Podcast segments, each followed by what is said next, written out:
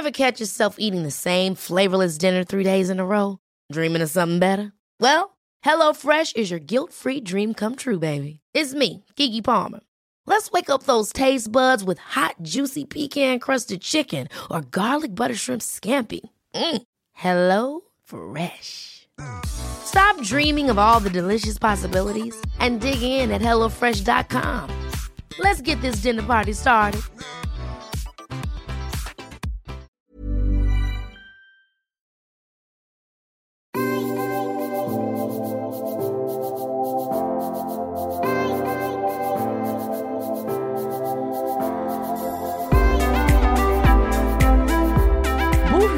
Et bienvenue dans Les Impertinentes, le podcast qui donne la parole aux femmes, mais pas que, qui mènent leur vie comme bon leur semble. Cette semaine, j'ai l'honneur et le privilège de tendre le micro à Tiphaine B, comédienne, autrice, metteuse en scène, formatrice, bref, une femme aux mille talents et mille casquettes que je te laisse découvrir à travers notre entretien. Je ne peux que te conseiller très fortement d'aller voir Tiphaine B sur scène dans l'un de ses spectacles. Si tu es sensible au féminisme, ça devrait te plaire. Je n'en dis pas plus, je laisse la parole à Tiphaine B. Bonjour Tiphaine. Bonjour. Merci beaucoup d'avoir accepté de répondre au questionnaire des impertinentes. Ben, avec plaisir Clémence. Qu'est-ce que tu fais dans la vie ? euh, Je suis euh, comédienne, metteuse en scène, autrice. Euh, donc des mots qui existent, hein, notamment autrice, on le sait maintenant, euh, grâce à, aux travaux d'Aurore Évain et d'Eliane Viennot. J'écris euh, notamment des pièces de théâtre, pas que, mais surtout. Euh, et donc, euh, je suis autrice euh, notamment de deux pièces euh, qui tournent un peu partout, euh, en France, en Belgique, au, au Québec, depuis quelques années pour l'une, euh, l'une des deux, qui sont Contes à rebours, une réécriture féministe des contes de fées, et euh, La péril mortelle, où là, je m'attaque à la question du langage et de la représentation des femmes dans les médias, et où j'emmène tout le monde dans un, dans un monde inversé en matriarcat, euh, où la féminine l'emporte sur la masculine, et personne ne trouve ça grossière. Euh, et donc, euh, ces deux spectacles-là, je, je les ai écrits, mis en scène, et je les joue euh, seule en scène. Et puis, par ailleurs, j'ai une activité de, de formatrice, euh, soit en association ou en entreprise, donc euh, d'une part sur les questions euh, de sécurité, mais comment est-ce qu'on peut mettre en place euh, des comportements euh, qui créent un, un contexte plus égalitaire, notamment dans le monde du travail, euh, sur, euh, sur les questions de violence aussi, et puis, euh, et puis euh, rien à voir, mais enfin euh, si quand même, c'est un peu lié, euh, sur euh, l'assurance dans la prise de parole en public, l'estime de soi, et cetera. Donc ça, c'est encore un autre pan, et, euh, et coach aussi euh, sur ces questions-là, et conférencière. Donc j'ai, voilà, en gros, j'ai une casquette de militante et une casquette d'artiste, et les deux euh, s'entremêlent euh, assez souvent. Je voudrais qu'on commence par la casquette d'artiste parce que je réagissais à ta présentation. Il y a quelques mots que tu as genrés au féminin. Je n'ai pas l'habitude de les entendre au féminin. Déjà, La péril mortelle, le titre de ton spectacle, mm-hmm. euh, d'une de tes deux pièces. Euh, je crois qu'on dit le péril en français. Donc, à quoi tu joues avec la langue ? euh, Je joue euh, à ouvrir un pan d'horizon. C'est-à-dire qu'aujourd'hui, euh, on parle au masculin universel. Euh, tout le monde, parce qu'on nous a rabâché ça dans la propagande à l'école. Euh, donc c'est le, la fameuse règle terrible, hein, le masculin l'emporte sur le féminin. Cette, cette règle, euh, il y en a beaucoup d'entre nous qui se souviennent à quel moment est-ce qu'on nous l'a dite. Euh, moi par exemple, c'est, c'est un genre, de, c'est un genre de, de trauma, c'est-à-dire que... Alors toute proportion gardée, mais, mais c'est, c'est, j'ai pas tant que ça de... de réminiscences extrêmement précises de mon enfance, et là ça je m'en souviens très bien, qu'on était en C E un, je me souviens euh, la configuration de la classe, je me souviens euh, la, la tête de l'instit, euh, que j'ai par ailleurs complètement oubliée, euh, et euh, voilà comment il était habillé, où j'étais placée à peu près dans la classe, et je me souviens donc qu'on faisait une, une leçon de grammaire, et qu'il a dit cette fameuse règle, le masculin l'emporte sur le féminin. Je me souviens qu'il euh, y avait euh, des garçons qui se sont mis à rigoler, c'était pas nos garçons préférés. Je me souviens du silence chez nous les filles et de celles qui regardaient leurs pieds, de celles qui étaient complètement sidérées en fait, interloquées, les yeux écarquillés. Et donc j'ai levé la main et j'ai demandé mais, euh, mais, mais comment ça euh, qui c'est qui a décidé ça d'abord euh, à quel moment euh... enfin, est-ce qu'on a voté, est-ce qu'on avait le droit de vote à ce moment-là parce qu'il y a un truc, euh, voilà. Et puis... Euh... Et puis pourquoi ? Et puis là, euh, l'instit nous a fait cette réponse de, des adultes médiocres, euh, parce que c'est comme ça.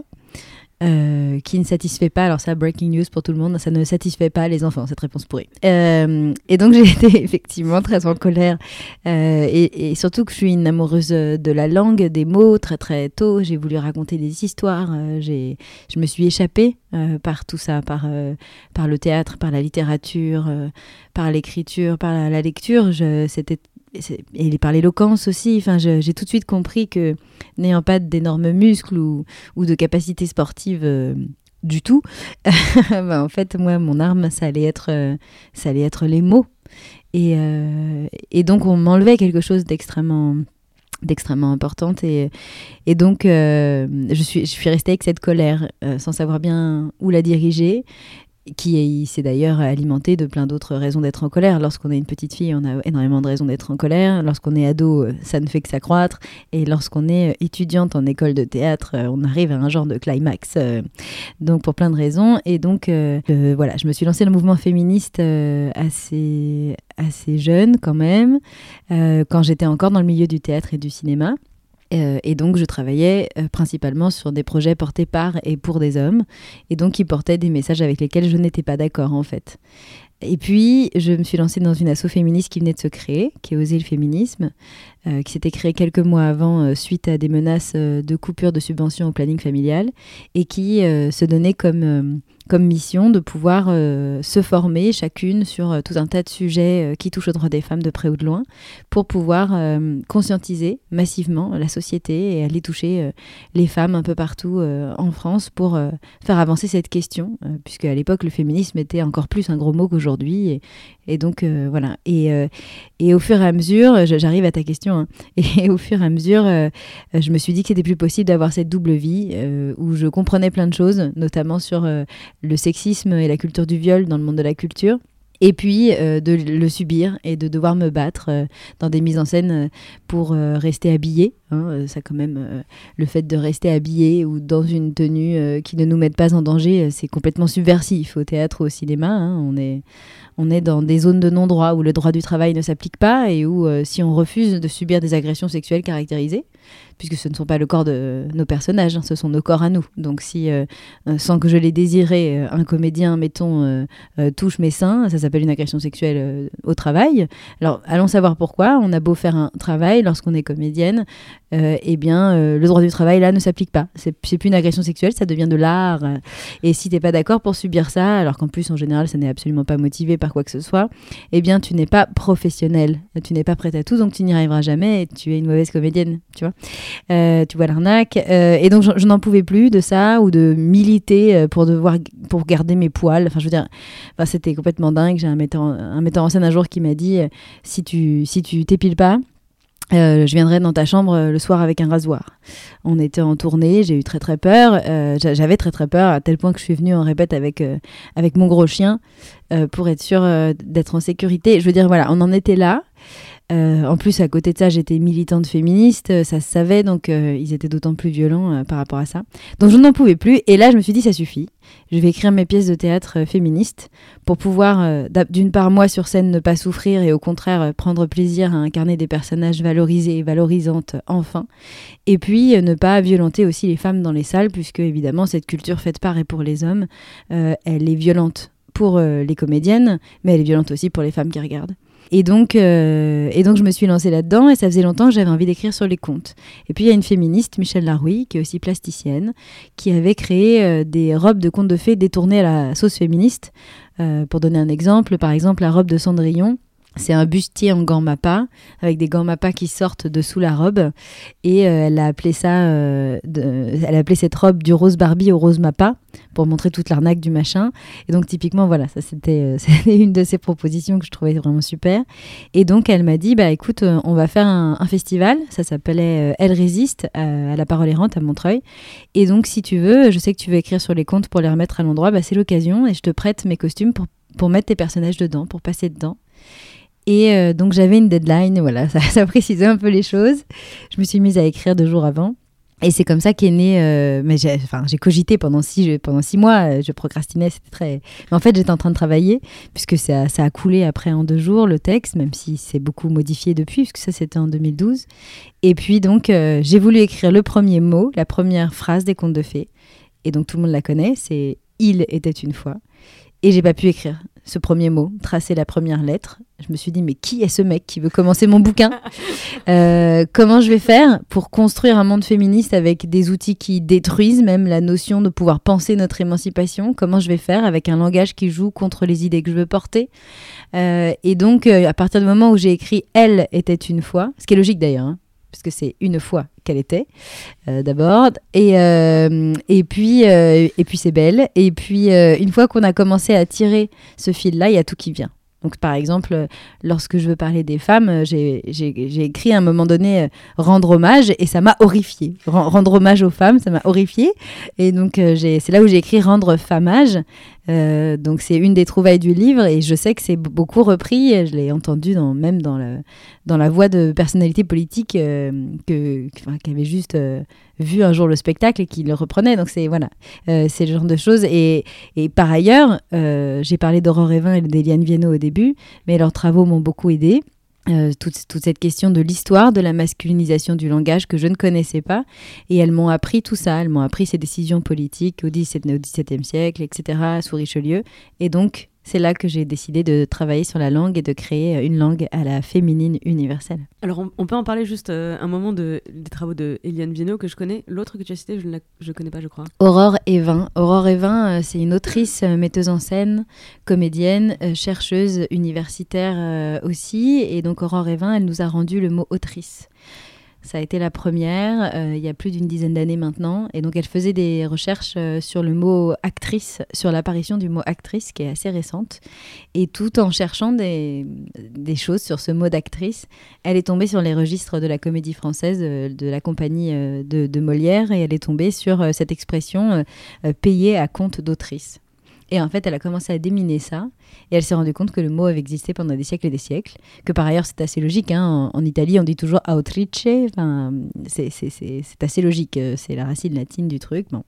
Et, euh, et donc, que, ça, que le mot « actrice » avait été autorisé par l'Académie française à sa création, à la condition que « autrice » n'existerait plus, ce qui est quand même assez symptomatique. On avait le droit d'être muse, mais pas euh, récréative, quoi, mais pas créatrice. Et donc, il y avait tout un truc euh, derrière. Et quand elle a commencé à dire le mot, il y a un très beau texte que je conseille euh, sur son site. Si vous tapez Aurore Évain, euh, Évain comme la ville, vous tombez euh, sur, euh, sur son site. Et il y a un texte sur la trouvaille de ce mot d'autrice et comment, au début, euh, en conférence, euh, d'abord, elle, était, elle a eu beaucoup de représailles. C'était très difficile. Euh, même Eliane Viennot dit qu'au début, elle a résisté. Et à quel point, au départ, ça lui séchait la gorge tellement c'était subversif de dire autrice, et qu'à la fin des conférences, elle avait, elle avait tout simplement plus de, plus de voix du tout. Et qu'au fur et à mesure, ça s'est mis à devenir euh, normal et à couler comme du miel. Et donc, ce mot qui est vachement utilisé, même maintenant, on l'entend beaucoup dans les médias, et, bah, c'est à Aurore Évain qu'on doit de nous l'avoir ressorti. Et ensuite, avec lui, euh, tout ce qu'on a commencé à connaître, euh, poétesse, peintresse, philosophesse, oui, il y a fesse, non, philosophesse, mais c'est d'autant plus confortable, euh, sculptrice, enfin, euh, mairesse, tous ces mots qui existent. Par exemple, euh, Anne Hidalgo, on dit c'est déjà bien qu'elle soit la maire de Paris, c'est vrai, mais euh, de, pendant des siècles et des siècles, on dit la mairesse de Paris, ça, ça existe, euh, tout va bien. Euh, Et c'est, euh, et c'est encore plus porteuse, euh, toi qui travailles là-dessus, euh, sur les représentations et sur le fait de dire aux, aux jeunes filles, eh ben oui, tu peux être mairesse de Paris, oui, c'est une possibilité.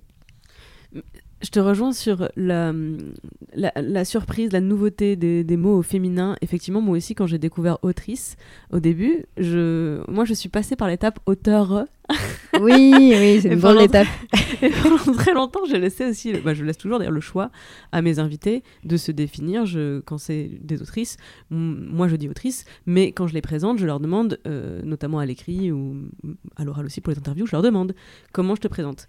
Et il y a quelques années, c'était euh, auteur masculin, auteur euh, majorité. Et maintenant, de plus en plus, on arrive sur autrice. C'est une question d'habitude, je pense. Est-ce que toi, tu as su des réactions de, de réticence euh, par rapport aux mots que tu emploies dans ton spectacle ? J'ai eu, bien sûr, parfois des réticences, mais d'abord de moins en moins. Depuis, euh, depuis l'ère MeToo, il se passe quelque chose quand même. C'est-à-dire que, bien sûr, euh, on a envie que ce mouvement perdure et soit plus politique encore et plus féministe encore et, et plein de choses. Mais euh, une chose est sûre, c'est que... Euh, les représailles sont moins frontales, en tout cas comme ça, dans, par exemple, quand je joue dans les grandes villes, euh, c'est plus difficile pour certains, euh, pour certains mascus, de, de parler sans frein et de faire des représailles euh, frontales. Après, euh, après oui, bah, disons que ça questionne. Le, le retour que j'ai le plus eu euh, de la part de femmes, notamment, c'est... Euh, Euh, quand j'ai commencé à lire votre livre, puisque Contes à rebours, c'est d'abord euh, un spectacle, mais en deux mille seize, c'est devenu un livre, euh, donc entièrement euh, écrite à la féminine universelle. Et donc euh, souvent, euh, on me dit, euh, bah moi, je suis vraiment euh, très très pointue sur l'orthographe et la grammaire, donc je me suis dit, oula, qu'est-ce que c'est ? Et en fait, au bout de trois pages, euh, c'était bonne et c'était normal et ça, ça posait plus aucun problème et, et tout va bien. Donc ça, c'est ça, c'est un retour que j'ai souvent, c'est-à-dire une réticence au début, puis en fait, ah bah ouais, bah ça marche et en fait, euh, on comprend tout et, euh, et, et et ça ouvre un pan. C'est ça que je que je disais au début, c'est que ça, ça ouvre un pan d'horizon. C'est-à-dire que euh, c'est, c'est, on est tellement habitué à parler une langue, donc à penser des idées où les femmes sont effacées derrière les hommes. C'est, c'est extrêmement compliqué de penser son émancipation avec une langue qui joue contre soi. Quand on dit euh, « quelle heure est-il » alors qu'on dit « une heure », genre, ça n'a aucun sens. Alors que « quelle heure est-elle » elle fait belle dehors. Enfin, il n'y a, y a, a aucun problème à dire tout ça.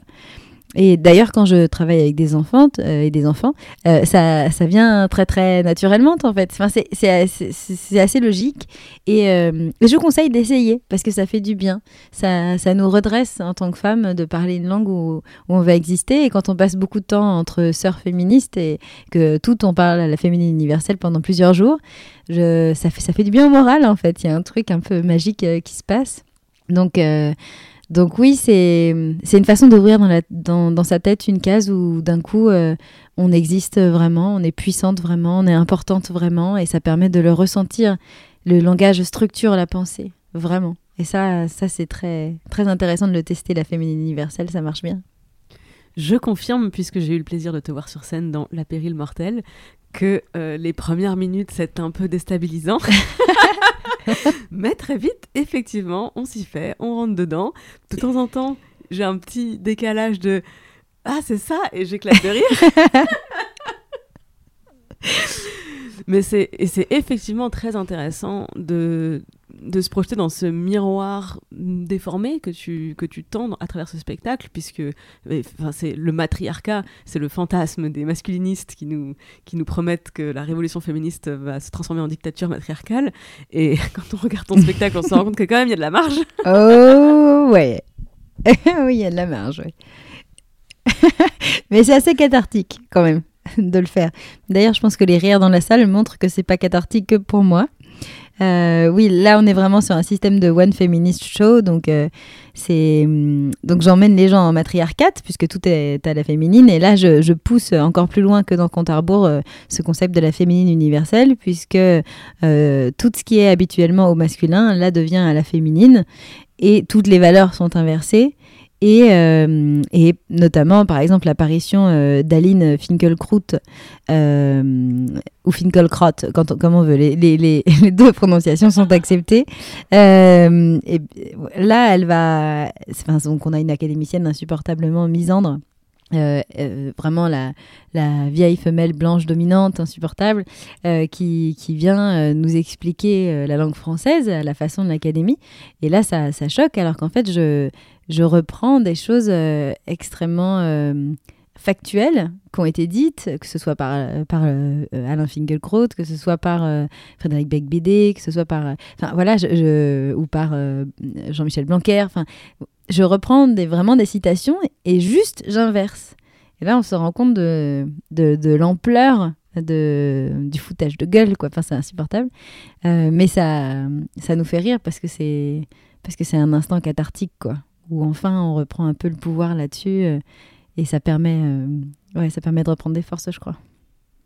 Je voudrais revenir au ce que tu, tu parlais donc de Richelieu et du moment où les règles ont été édictées, les règles de la grammaire française actuelle ont été édictées, et notamment le fameux « le masculin l'emporte sur le féminin ».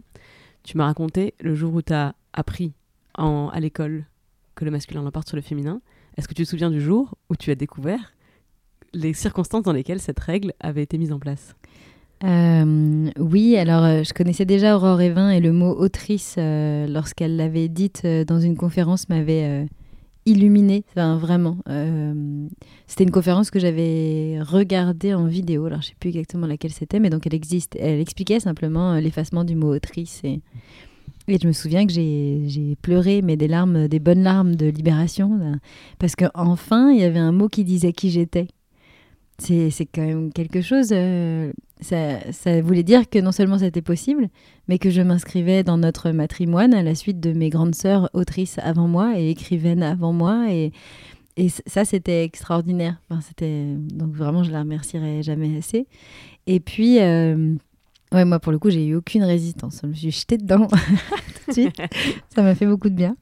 Et, euh, et puis ensuite, oui, je me souviens, c'était, on, on, je jouais mon spectacle Contes à rebours euh, pour, euh, pour le département du Val-de-Marne, et il y avait avant ça une conférence d'Eliane Viennot qui expliquait justement la masculinisation du langage et la façon aussi dont les autrices de l'époque ont résisté. Parce qu'elles ont résisté, ça on le sait pas, mais euh, Madame de Sévigné, par exemple, euh, euh, dit, euh, par, on lui explique euh, qu'il faut dire euh, malade ou heureuse, euh, je le suis. Dorénavant, parce que l'Académie française, et puis alors que jusqu'à présent on a toujours dit euh, heureuse, je la suis. Et donc elle dit, mais je n'écrirai pas je le suis, parce que j'aurais l'impression d'avoir du poil au menton, je ne comprends pas le système. et, euh, et elle résiste vraiment. Et, euh, et quand on lit Madame de Sévigné aujourd'hui, on la lit dénaturée, on, on la lit euh, trahie par, euh, par les différentes éditions, parce qu'en fait on, on la lit au masculin universel alors qu'elle n'écrit pas comme ça. D'abord, euh, elle ne respecte absolument pas les règles orthographiques d'aujourd'hui, qui sont des règles créées au même moment, qui sont des règles élitistes, illégitimes. Euh, lorsque, parce que bon, moi par ailleurs j'ai, j'ai un problème avec l'orthographe depuis que je suis petite, mais je comprends mieux pourquoi. Euh, l'orthographe, jusqu'à la création de l'Académie française, euh, la même personne dans, dans un ouvrage pouvait écrire trois fois le même mot de trois manières différentes. On écrivait de manière euh, euh, juste euh, à pouvoir être lu au niveau des sons, enfin, c'est tout, c'était... Euh, Il euh, n'y avait pas de règles établies, il n'y avait pas une bonne façon d'écrire le mot. Euh, et, et en fait, euh, lorsqu'ils décident qu'il y a des règles extrêmement compliquées d'orthographe et de grammaire, les académiciens le décident par, pour une raison très simple, et c'est not- c'était noté, quoi. C'est pour distinguer les hommes de lettres des simples d'esprit et des simples femmes. Alors que nous, on est carrément après euh, les hommes simples d'esprit, euh, on est les simples femmes, quoi. Évidemment. Donc, euh, et donc, euh, c'est vraiment une volonté masculiniste, euh, politique, extrêmement précise. Et donc, dans cette veine-là, le masculin l'emporte, alors qu'avant, il y avait cette règle de proximité qui permet de dire euh, « les femmes et les hommes sont beaux » ou « les hommes et les femmes sont belles ». Euh, il y avait la règle de majorité. Lorsqu'on parle de euh, deux femmes et d'un homme, on peut toutes euh, écrire à la féminine sans aucun problème. Il y avait la règle du choix. Lorsqu'on parle d'une population, on ne sait pas exactement euh, femme, homme, on n'a pas compté. Euh, eh bien, on peut choisir, ce qui est très pratique lorsqu'on fait de la poésie, par exemple. Euh, il y avait, euh, il y avait voilà, tout un tas de, de règles qu'on peut retrouver d'ailleurs dans certains textes qu'ils n'ont pas réussi à dénaturer, pour la bonne et simple raison que ce sont euh, des, des pièces de théâtre en alexandrin et qu'ils ont réussi à corriger certains vers, mais que d'autres, ça ne marchait pas parce qu'on perdait la rime ou alors il y avait trop de pieds. Et donc, euh, ils n'ont pas pu corriger. Et donc, on a encore quelques vers, notamment de Racine et Corneille, euh, où on voit bien euh, le respect de la règle de proximité, par exemple. Euh, mais lorsqu'on lit Madame de Sévigné, on la lit avec les règles orthographiques d'aujourd'hui et on la lit dénaturée au masculin l'emporte. Et ça, et ça vaut pour, évidemment, toutes les femmes autrices de l'Ancien Régime, avant la création de l'Académie française. Et donc ça, voilà, je me souviens, je me souviens vraiment m'être dit, alors non seulement on n'étudie pas les autrices à l'école, mais alors en plus, quand on les lit finalement de nous-mêmes, on les lit dans une langue masculinisée. C'est vraiment terrible à quel point on est spolié sur, sur, sur, sur toute la ligne, quoi. Et donc oui, ça, je m'en souviens très bien. Et puis ensuite... Euh, Je me suis, euh, j'ai acheté ce jour-là les livres d'Eliane Viennot, que j'ai dévoré assez rapidement, notamment son livre « Non, le masculin n'emporte pas sur le féminin », dont je conseille la lecture. Et là, en fait, ça m'a autorisée à, à écrire euh, ensuite « La péril mortelle », euh, en réaction euh, au moment où l'Académie, là, euh, les, donc les, les vieux mâles blancs... Euh, Et les croutons de l'Académie, voilà, c'est le, le côté baguette, quoi, mis. Euh, euh, ce moment-là où, euh, où ils avaient écrit que euh, l'écriture inclusive était un péril mortel pour la langue française, parce qu'ils sont toujours dans la demi-mesure. Mais en même temps, ils se font appeler, euh, ils se font appeler les immortels, je veux dire. Donc à partir de là, euh, en effet, ça, on n'a plus aucune mesure, hein, à partir du moment où on pense qu'on est immortel, alors que visiblement, on est très près de la mort. Bon, bref, euh, voilà, parce que c'est quand même le cas de la majorité d'entre eux, n'est-ce pas? Et puis surtout, ils sont absolument pas linguistes. Je veux dire, ces personnes, et ça, c'est aussi Eliane Viennot qui me l'a fait savoir, je ne savais pas, c'est à quel point ils sont illégitimes. Ça, ça, ça n'est pas des gens de, de littérature, de linguisme, d'histoire. Elle, elle est historienne, elle est linguiste, elle sait de quoi elle parle. Eux, pas du tout. Ils sont parfaitement incompétents. C'est des glandus qui se cooptent euh, et qui ont comme seul euh, rapport entre eux d'être des vieux mâles blancs riches. C'est tout. Enfin, et réactionnaires. C'est, c'est tout ce qu'ils ont. Et donc, quand ils disent un truc sur la langue, mais j'ai, j'ai envie de dire, mais ils peuvent donner leur avis sur ce qu'ils veulent. Ça, ça, ça ne compte pas. Par contre, il faudrait qu'il y ait... On veut faire des économies en ce moment, soi-disant. Euh, au niveau de l'État, il faudrait arrêter de subventionner ces, ces glandus. Enfin, je veux dire, en plus, c'est un résidu de l'ancien régime ultra-monarchique. À quel moment? Pourquoi ils n'ont pas été décapités? Qu'est-ce qui s'est passé? J'ai pas compris. Donc, euh, on devrait en avoir fini depuis longtemps avec cette histoire. Et on garde l'académie juste pour des raisons masculinistes, moi j'en suis persuadée. Et donc, euh, et donc oui, ça je, ça je me souviens bien du moment où je me suis dit d'accord, donc euh, je peux vraiment m'autoriser à écrire, puisque soi-disant euh, l'écriture inclusive est un péril mortel pour la langue, bah, on va écrire La péril mortelle et on va, euh, on va euh, imaginer une société où on leur fait endurer des trucs pareils, avec euh, évidemment, ça c'est le, le langage, c'est le côté... Euh, le côté pensée de la médaille, mais bien sûr, il euh, y a toutes les violences que ça permet. En fait, c'est le langage, euh, c'est la propagande de fond qui va, qui va permettre toutes les violences les plus extrêmes euh, contre les femmes. Euh, et donc, je me suis dit, bah, allons-y, on échange, euh, on va voir. Moi, moi ça, va me, ça va me défouler, et puis je pense que les copines aussi. Et puis, au fur et à mesure, c'est devenu un spectacle. C'est, c'est très intéressant, je t'écoute. Et tu racontes cette histoire en disant que cette découverte, que euh, les règles de grammaire avaient été euh, modifiées, t'as autorisé à, à développer ton spectacle au féminin, à te repenser au féminin dans la langue, et cetera. Est-ce que tu penses que euh, on a besoin de trouver des autorisations dans la vie, tu vois, sur différents sujets, pour réussir à se faire une place ?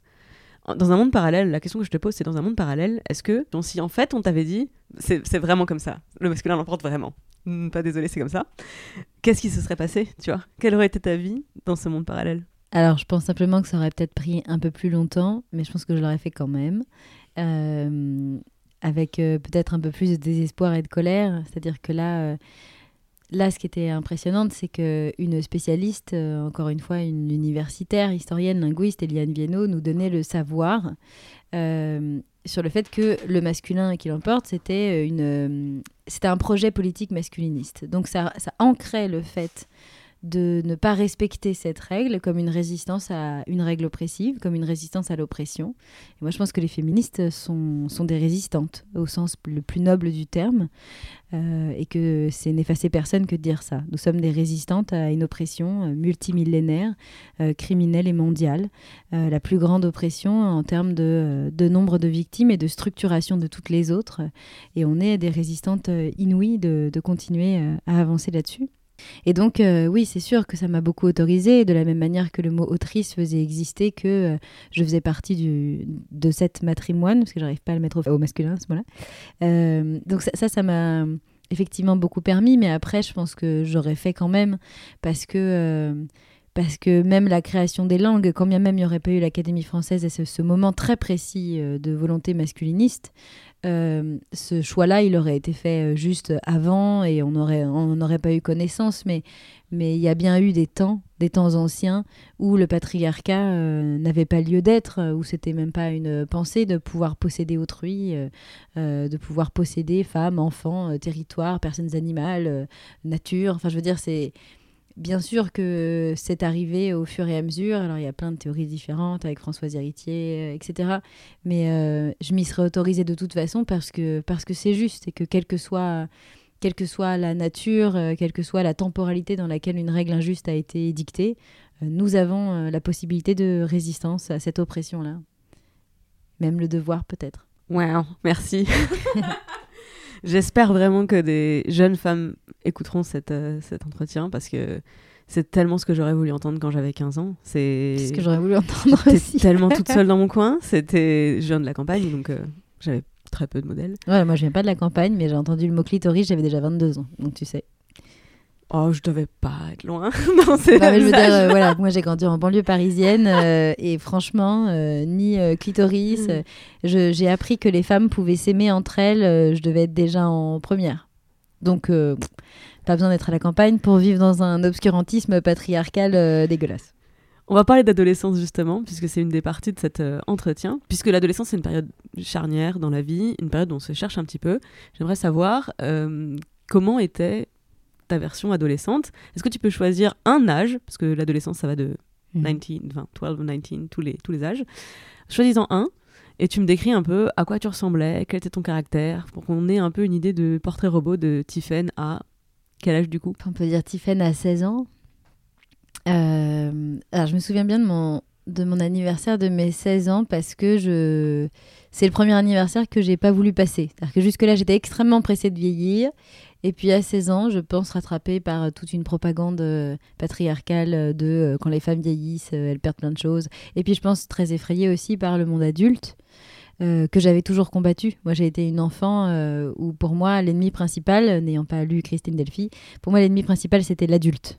Euh, donc je faisais des pièges anti-adultes, enfin, je veux dire, je, je montais les enfants contre les adultes, enfin, c'était extrêmement important pour moi de, de lutter contre l'oppresseur adulte euh, qui, euh, avec ce truc de euh, il faut vous voyez les adultes, il faut les respecter parce qu'ils sont plus âgés, et moi je disais mais enfin mais jamais, mais moi j'ai jamais de la vie parce que, t'as, parce que juste tu t'es laissé vieillir, enfin genre il n'y a aucun mérite là-dedans, je veux dire, euh, voilà, t'as eu la chance pas, de ne pas, pas mourir jeune, c'est, c'est tout, enfin je veux dire, enfin, ça suffit maintenant, et donc je disais bah non, moi je, je, je respecte euh, toutes les personnes respectables, quel que soit leur âge, et je ne respecte pas euh, les personnes, euh, euh, par exemple, agresseuses. Donc voilà, donc, je détestais les adultes. Je pense que du coup, j'avais du mal à me dire, tiens, je vais devenir adulte un jour. J'ai toujours de, un petit peu de mal, en fait. Et, euh, et donc, je me souviens que voilà, j'avais, j'avais fait une, de la résistance euh, le jour de mes seize ans. Mes copines m'avaient, m'avaient prévu plein de trucs, plein de surprises dans tout le lycée et tout ça. Et, et moi, je, je, j'avais pris le bus en pyjama. Enfin, euh, j'étais pas contente. Et j'avais dit à tout le monde, voilà, je suis pas du tout contente d'avoir seize ans. Alors, la, l'ado que j'étais à ce moment-là était, euh, d'une manière générale, très en colère. Mais encore une fois, je savais pas vers qui euh, diriger cette colère parce que euh, j'avais pas accès à des, à des savoirs féministes. J'étais en, j'étais en L. Euh, en tout cas, je me destinais à aller en L puisque euh, à seize ans... Euh, oui, non, je devais être en première, du coup. Euh, donc j'étais en L, euh, option théâtre, et euh, bah, en fait je n'ai lu aucune autrice, euh, ni de théâtre, ni de philosophie, euh, ni de lettres, de toute ma scolarité, à part en quatrième euh, Agatha Christie. Donc, euh, et encore, c'était, on pouvait choisir entre plusieurs bouquins, c'est moi qui l'avais choisi. Donc c'est pour vous dire à quel point euh, j'étais euh, complètement euh, sans représentation. Et donc, je ne savais pas vers qui diriger ma colère, et euh, ça retombait au hasard. Euh, sur euh, n'importe qui euh, et contre moi-même aussi. Si j'avais eu des outils pour comprendre euh, où est l'ennemi principal, qu'il y a une, une caste euh, d'oppresseurs qui sont euh, ici les hommes, et que c'était beaucoup pour ça que j'étais en colère, parce que j'avais pas les mêmes droits, parce que j'étais objectisée, parce que j'étais pornifiée, parce que... Euh, parce que je voyais déjà tout un tas de violences... Euh, Bah, si j'avais eu ça, je, j'aurais plus su où la diriger, cette colère, et puis comment l'utiliser pour lutter aussi. Euh, à l'époque, euh, le combat féministe, c'était un impensé. Je, j'utilisais le mot, je disais que j'étais féministe, mais je ne savais pas ce que ça voulait dire du tout. Et donc, je, voilà, j'étais en colère, euh, j'aimais beaucoup mes copines. Euh, je ne savais pas encore que les femmes pouvaient euh, être lesbiennes. Euh, je me souviens très bien d'avoir dit euh, à, à mon meilleur pote de l'époque, euh, lorsque, euh, lorsqu'il m'a dit euh, qu'il était gay, et c'était le, le, grand, le grand secret que j'ai gardé pendant longtemps, je me souviens de lui avoir dit euh, « euh, Bah écoute, euh, évidemment, je te soutiens, tout ça, j'en parlerai pas, euh, mais que c'est quand même trop injuste, quoi. Vous, vous pouvez vous aimer entre vous et nous, on peut pas. » Et là, il m'a dit « Mais sûr que si. » J'ai dit « Comment ça ?» Il dit « Bah oui, ça s'appelle des lesbiennes. » Et là, « Oh !» Voilà, ça a été, et puis là j'ai commencé à faire des rêves avec des camarades, tout ça, mais j'ai mis un peu de temps euh, j'ai mis beaucoup de temps euh, à m'autoriser à vraiment euh, penser le sujet, euh, mais donc voilà, j'étais, j'étais un peu paumée, et donc à l'époque euh, la chose qui comptait le plus pour moi, en fait, euh, je reviens de loin, euh, c'était d'être validée euh, par des hommes, choisie en tant que petite copine, euh, et quand on était entre femmes, ça m'intéressait moins. j'avais J'avais beaucoup d'amis garçons. J'avais des amis euh, filles euh, très proches, mais finalement, les seuls moments qui comptaient vraiment, c'est quand on parlait des garçons entre nous. Donc en fait, ils étaient là tout le temps. Et, euh, et je, je pense que c'est même quelque chose que je disais, que la seule chose qui m'intéressait dans la vie, c'était, c'était euh, cette excitation quand on est tombé amoureuse et que peut-être on plaît aussi. C'était, enfin voilà, j'étais à fond là-dedans. Donc je suis bien dans la preuve aussi qu'on peut s'en sortir et qu'on peut commencer à comprendre qu'en fait, on n'a pas besoin euh, d'un homme pour exister du tout, euh, qu'on est complète et entière. Et puis surtout qu'il y a tellement d'autres euh, chemins pour être heureuse, euh, que ce soit... Euh, Euh, au niveau de l'estime de soi, que ce soit amoureusement, que ce soit sexuellement. Et, et ouais, si ça peut faire gagner du temps euh, aux jeunes femmes d'aujourd'hui de vivre dans une société où on parle davantage des autres options, bah, tant mieux. En faisant ton portrait, t'as un peu euh, aussi commenté avec ton regard d'aujourd'hui, l'ado que tu étais. Mm-hmm. Et elle, qu'est-ce qu'elle penserait de toi aujourd'hui ? La, l'ado que j'étais, elle voulait absolument devenir comédienne. Et elle avait une vision euh, euh, à la fois naïve Euh, et stéréotypée du, du métier, c'est-à-dire que naïve parce qu'elle pensait pas une seconde euh, subir des violences dans ce milieu-là, alors que maintenant avec MeToo on le sait, mais évidemment quand j'ai fait mes études de théâtre euh, il y a une quinzaine d'années, euh, c'était déjà MeToo euh, dans les, toutes les écoles de théâtre, hein, euh, les profs, euh, directeurs de casting, euh, il y avait des agresseurs mais partout quoi, et il n'y avait pas un petit fascicule pour nous prévenir, pour nous protéger, rien du tout, alors qu'on était si jeunes et... Et enfin, c'était vraiment, vraiment très difficile. Donc euh, déjà, voilà, je n'imaginais pas une seconde que ça puisse être un métier euh, violent. J'imaginais que j'allais jouer que des rôles euh, formidables, extraordinaires, ultra valorisants. Antigone. Bah, euh, non, alors, euh, alors j'ai, y a, j'ai eu un moment de fascination pour Antigone. Puis j'ai, très vite, je me suis dit, mais au bout d'un moment, pourquoi est-ce qu'elle veut enterrer son frère ? Je veux dire, on s'en tape, mais laisse-le crever avec les, avec les corbeaux, qui s'en fout. Euh. Bah, bah, occupe-toi de toi. Enfin, bon, bah.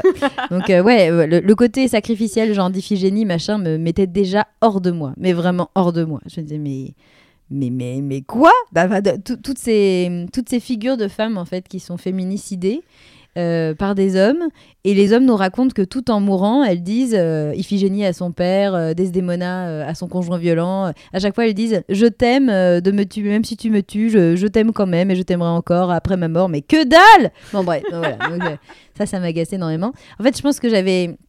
J'ai, j'ai été pas mal fascinée euh, par, euh, par euh, des textes comme Cyrano, par les Trois Mousquetaires, et je pense que je m'imaginais euh, dans les personnages féminins, mais vivre euh, la vie des personnages masculins. C'est-à-dire que typiquement, je m'imaginais en Roxane, euh, avec euh, la robe, mais pas euh, corset, enfin la robe, mais les bottes, mais le chapeau de mousquetaire, mais le, le fleuret, quoi. Et, et de vivre les aventures de, de Cyrano ou d'Artagnan, et pas du tout de rester là... Euh... Euh, pff, bah, rien faire, parce que quand même les rôles de femmes c'est, c'est, c'est globalement très très chiant ce qu'il y a à faire, à jouer ou... donc j'étais toujours dans ce truc là, donc j'étais déjà assez naïve sur finalement euh, le sort qui allait m'être réservé, et puis assez stéréotypée aussi euh, parce que très, en... très dans le truc de romantiser, d'érotiser, de tout ça, euh, l'hétérosexualité c'était genre euh, tellement, euh, tellement formidable, on rêve avec ce qu'on a en fait, donc euh, j'avais que ces images là, j'avais jamais vu de femmes s'embrasser euh, ni à la télévision, ni, ni nulle part, enfin, mais si j'avais eu ces choses là pour rêver, j'aurais rêvé avec ça aussi, et je, ça m'aurait, c'est, c'est sûr, beaucoup mieux convenu. Euh, donc ouais voilà, je pense que la, l'adolescente, si je lui disais bon maintenant tu, je fais ça, elle aura un moment de surprise, genre ok, c'est parce qu'on avait prévu, toi tu devais gagner des Molières et, euh, et, et remercier euh, tous les gens que t'as croisés dans ta vie et repartir avec, euh, avec le Molière ou le César et, et, et mettre ça dans, chez, chez toi et puis jouer avec des, des grands réalisateurs. Euh, bon, maintenant on sait qui c'est les grands réalisateurs, on n'a plus du tout envie de jouer avec. Hein. Donc je pense que dans un premier temps, elle se, elle se dirait « Ah !» Merde, je me suis beaucoup entraînée avec une bouteille de shampoing à remercier les gens euh, pour rien. Euh, c'est dommage. Euh, voilà. Et puis après, elle se dirait « Ah d'accord, en fait, c'est, c'est à ça que t'échappes, ok. Ah, les grands réalisateurs euh, que t'admirais, les Tarantino, les machins. Ah, en vrai, c'est des agresseurs, ok.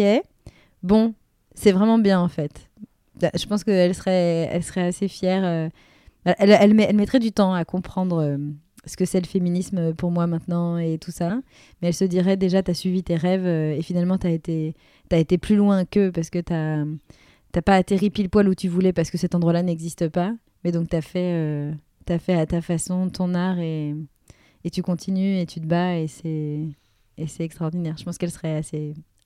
Alors, je pense qu'on serait assez copines, ouais. Alors déjà, merci beaucoup parce que tu as éclairé un truc de ma propre adolescence. C'est-à-dire ? En fait, moi aussi, je faisais euh, beaucoup de théâtre. Et notamment au lycée, je n'étais jamais en lice pour euh, le lead féminin. Parce que toutes les filles voulaient faire euh, la... le personnage principal féminin. La victime principale. Bon, alors voilà. Donc déjà, je, je pense qu'il y a un côté de moi qui me disait « Bon, j'ai pas envie d'être dans cette compétition-là. Elles sont vingt-cinq pour un rôle, alors qu'il y a vingt-cinq rôles de mecs à côté. » Et donc, les deux années euh, première terminale, euh, seconde première terminale, d'ailleurs, je pense au, au lycée, je faisais du théâtre et je, je, je candidatais sur des personnages masculins. Et je me battais euh, au casting pour avoir le, un des rôles masculins. Et au moins, une, une fois, j'ai eu le rôle masculin, mais en homme. Et une fois, on a féminisé le personnage masculin pour que je puisse le jouer en femme. Mais euh, c'était notamment une adaptation des Habits de l'Empereur, où j'étais un des deux tisserands. D'accord. Pourquoi c'est des hommes, en fait ? On s'en fout, c'est pas importe. Ah oui, oui, oui. Mais c'est mais un souvent, rôle... ça, ça change rien. Hein, voilà. Mais c'est un rôle hyper intéressant, parce que t'es, t'es là, tu viens bobiner l'Empereur et toute sa cour et tout, c'est trop cool. Alors que la princesse, elle avait des, des scènes, euh, ah oui, comme oui. tu dis, de, de, elle apparaît, quoi. Non, mais c'est gnangnan et on n'a rien à dire. Mais... Complètement inintéressant. La partie suivante, euh, normalement, c'est un choix. Donc, moi, j'ai une préférence, mais je préfère te laisser le choix quand même. Okay. En gros, euh, toi, j'ai une série de questions qui vont porter sur si ta zone de confort était une pièce, qu'est-ce que, euh, comment elle serait aménagée, qu'est-ce qu'on trouverait à l'intérieur, pour permettre aux gens de construire leur propre zone de confort. Ou alors, si ta vie était un film. Et donc, on va chercher la bande originale, le déclencheur de l'intrigue, le méchant, l'enjeu, tout ça. Voilà. Ah, question trop bien. Voilà. Waouh. Qu'est-ce que euh... tu préfères ? Qu'est-ce que tu préfères ? Moi, je préfère si ta vie était un film. Ok, on va faire ça. Si ta vie était un film, Tiphaine, quelle en serait la bande originale ? Donc, la, la musique. Ouais. Soit t'as un titre en tête, soit c'est un genre de musique, soit l'atmosphère musicale. Emmène-nous dans ta vie, en mmh, grand écran. Je Je pense que ce serait la voix de Nina Simone, ah. euh, avec elle qui joue au piano, donc sur la, sur la fin de, de sa carrière. Euh, euh, quelque chose comme Feeling Good ou... Euh, ou euh, comment elle s'appelle cette chanson euh, où elle chante « I got my soul, got my head ». C'est, c'est, c'est truc, voilà. C'est, genre, j'ai, je, j'ai, j'ai pas tout ce qui... Voilà, elle raconte j'ai j'ai pas tout ce qu'il faudrait dans cette société, genre euh, la richesse, machin, j'ai j'ai pas de mère, j'ai pas de père, euh, mais j'ai moi, quoi. Et euh, ça c'est enfin, voilà, je pense qu'il y aurait et il y en a plein d'autres hein, des des artistes que j'aime et que j'adore. Euh, euh, je pense à Tracy Chapman, euh, je pense euh, je pense à L P, je pense euh, euh, dans les Françaises à à Anne Sylvestre, mais, euh, mais ouais, je pense que voilà. C'est, si on doit en choisir une, euh, ça, ça me parle bien. Quel serait l'élément problématique, le déclencheur de l'intrigue ? Le moment... Dun, dun, dun. Oh là là, c'est dur, il y en a tellement. Il y en a tellement. Le moment où le monde se remet à l'endroit euh, grâce au savoir féministe. Euh, je pense que c'est la sensation que ça fait à beaucoup de gens lorsqu'on écoute, par exemple, pour la première fois Muriel Salmona, qui explique, euh, donc est psychiatre et psychotraumatologue. Euh, vous pouvez aller voir sur son site euh, mémoire traumatique point org euh, ou alors son autre site Stop au déni. Il y a beaucoup de, d'informations là-dessus. Et donc, euh, tout en expliquant le fonctionnement de la mémoire traumatique suite à des violences notamment sexuelles, euh, elle remet euh, le monde entier à l'endroit puisque, euh, puisque euh, on est dans une société qui... fait la double peine aux victimes, c'est-à-dire qu'on va leur reprocher les conséquences normales des violences qu'elles ont subies en permanence. Euh, l'exemple de ça, euh, c'est par exemple, euh, donc on a subi des violences sexuelles, on a développé un stress traumatique et donc euh, euh, on va avoir une mémoire traumatique qui va se déclencher, euh, mettons si on a été violé euh, lorsque euh, euh, c'était l'été, eh bien à chaque fois qu'elle va faire belle dehors, euh, on va avoir une conduite d'évitement et on va rester euh, chez soi. Et moi, j'ai une, j'ai une tante euh, qui ne pouvait, qui peut toujours pas euh, sortir euh, en dehors des jours où il pleut ou alors des jours où il fait nuit. Et, euh, et longtemps après, elle est sortie d'amnésie traumatique et elle l'a dit, euh, elle l'a dit à ma famille euh, qu'elle avait été euh, violée un jour euh, d'été par un, un voisin, un ami, un ami de ses parents. Et euh, évidemment, ma famille euh, ne l'a pas crue. ne l'a pas cru parce que euh, bah elle dit jamais la vérité, tu sais bien, et puis euh, et puis il y avait pas la co- il y avait pas la chronologie et puis c'était flou, enfin toutes les conséquences normales de la mémoire traumatique. Et je pense que voilà, s'il y avait s'il y avait un déclencheur dans l'intrigue de mon film, ce serait ça, ce serait le moment où grâce euh, ça c'est emblématique mais grâce au savoir féministe, le monde entier se remet à l'endroit. la version de l'agresseur n'est plus la version qui est crue. L'empathie se remet euh, vers les victimes qui sont, pour moi, victimes, c'est un très beau mot, c'est un mot très important. Souvent, on entend, euh, parce que c'est la version de l'agresseur précisément, souvent on entend euh, « je suis pas une victime parce que ce serait la honte ». Mais c'est pas la honte d'être une victime, c'est la honte d'être un agresseur. La médiocrité, elle est de leur côté. La cruauté, elle est de leur côté. Euh, tout ce qui est négatif et, et laid et sale et, et, et mesquin et minuscule, c'est de leur côté. Victime, ça veut dire héroïne. Ça veut dire survivante ou pas survivante lorsqu'on n'a pas survécu. Mais ça veut dire héroïne. C'est, une, c'est un synonyme et c'est pas quelque chose qui définit, c'est, c'est un fait. Euh, et d'ailleurs, on remarquera que le mot victime, il n'est jamais critiqué euh, dans d'autres cas. Par exemple, dans le cas euh, des attentats terroristes au Bataclan, on n'a pas entendu une seule fois, et heureusement, euh, non mais c'est bon, c'est pas des victimes, quoi, je veux dire. Euh, bah si, si, c'est des victimes d'ac- d'actes terroristes. Et alors, pourquoi à ce moment-là, on comprend que c'est pas une insulte pour ces personnes-là ? Eh bien parce que euh, là, c'est une violence qui est reconnue, euh, contre des personnes victimes où il y a aussi des hommes, et donc ça va être reconnu comme étant vraiment grave. Et donc la raison pour laquelle on empêche les femmes et les enfants victimes de violences masculines de dire ce mot et de, d'utiliser ce mot comme description d'un fait et comme aussi euh, valorisation de leur, euh, du courage qu'elles faut pour, euh, pour vivre en étant victime, c'est parce qu'on considère encore que ces violences-là n'en sont pas vraiment. Et, on, et la victime, c'est toujours la coupable. Et le coupable, lui, il a plein de circonstances atténuantes. Enfin voilà. Et donc je pense que l'élément déclencheur de mon film, ce serait ça. Le moment où... Il y a, y a tout le scénario de l'agresseur, qui est la propagande euh, globale de la société. Hein. Autre euh, élément symptomatique qui peut illustrer cette idée, c'est le fameux euh, la femme qui vient porter plainte pour agression sexuelle ou pour harcèlement ou pour viol euh, dans l'espace public, et puis les policiers qui lui disent « mais qu'est-ce que vous faisiez habillée en cette tenue à cette heure-là ?» Enfin voilà, le truc typique. Et là, d'un coup, avec le savoir féministe, paf, on remet le monde à l'endroit, on met la culpabilité là où elle est, c'est-à-dire du côté des oppresseurs, de ceux qui tirent bénéfice de l'oppression, en l'occurrence la catégorie des hommes, et évidemment des criminels, donc des agresseurs, et où on a enfin de l'empathie pour les victimes, qu'on voit enfin pour ce qu'elles sont, des féministes, euh, des héroïnes, des résistantes, des amazones.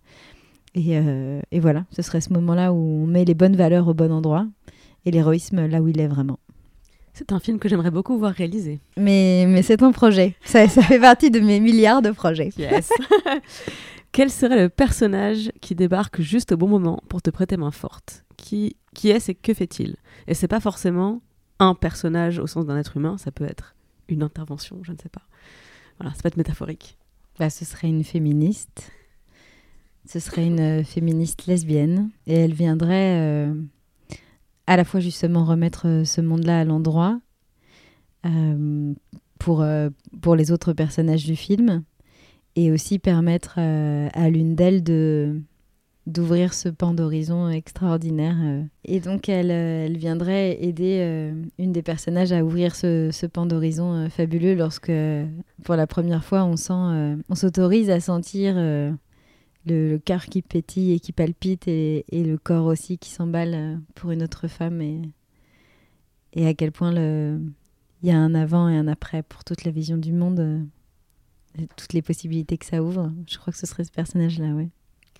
Qui serait le méchant de l'histoire ? Eh bien, la société patriarcale, avec euh, tout ce qu'elle a de, de pluriel, de, de sibyllin et de frontal.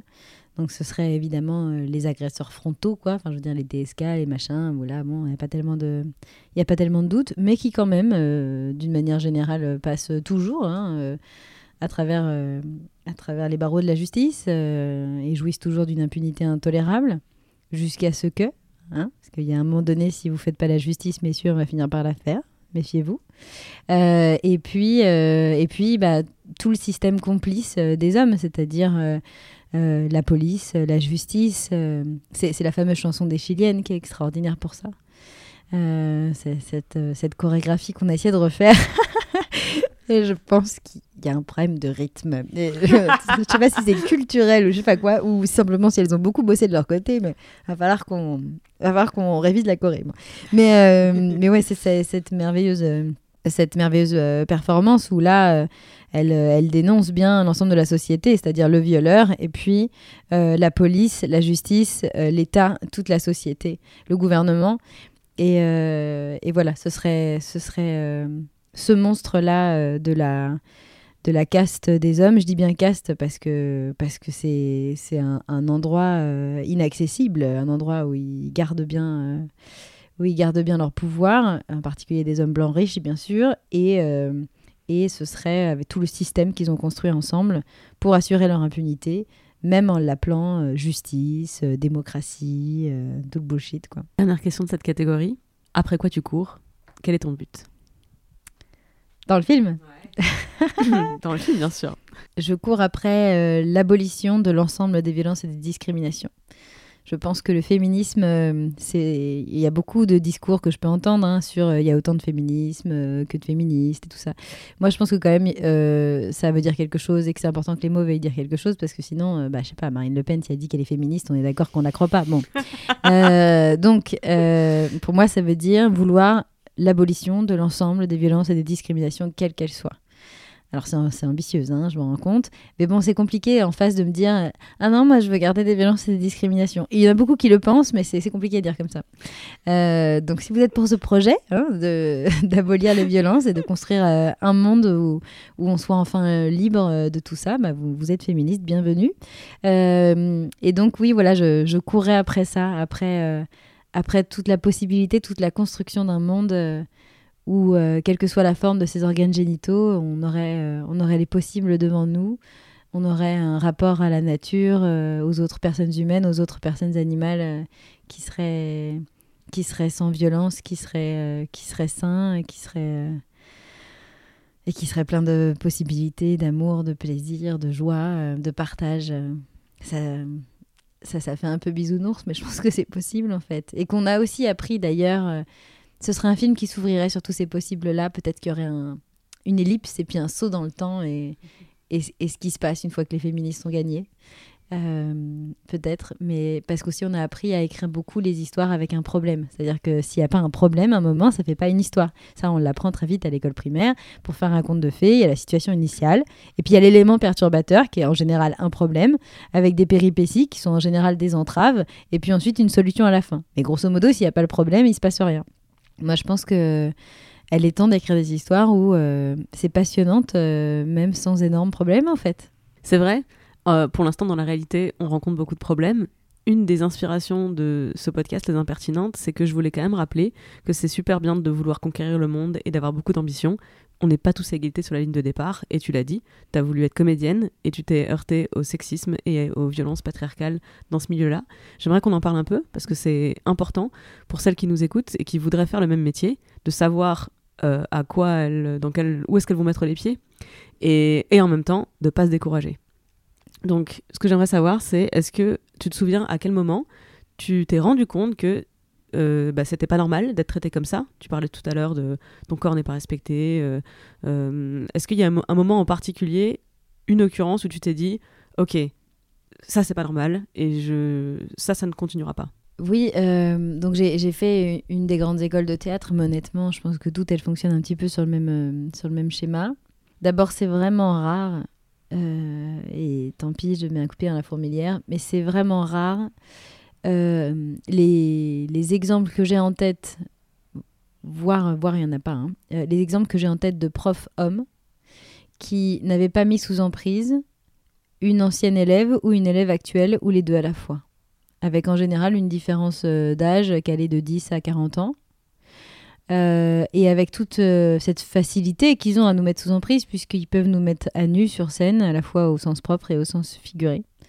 Donc ça, déjà, je pense que j'ai mis du temps à, à me rendre compte du problème, mais il était vraiment extrêmement présent euh, dans l'école.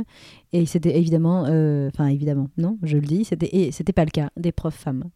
Euh, euh, du côté des profs mecs, suivant qu'ils étaient hétéros ou gays, euh, bah, c'était des femmes ou des hommes, mais c'était des jeunes femmes et des jeunes hommes qui étaient mis sous emprise systématiquement.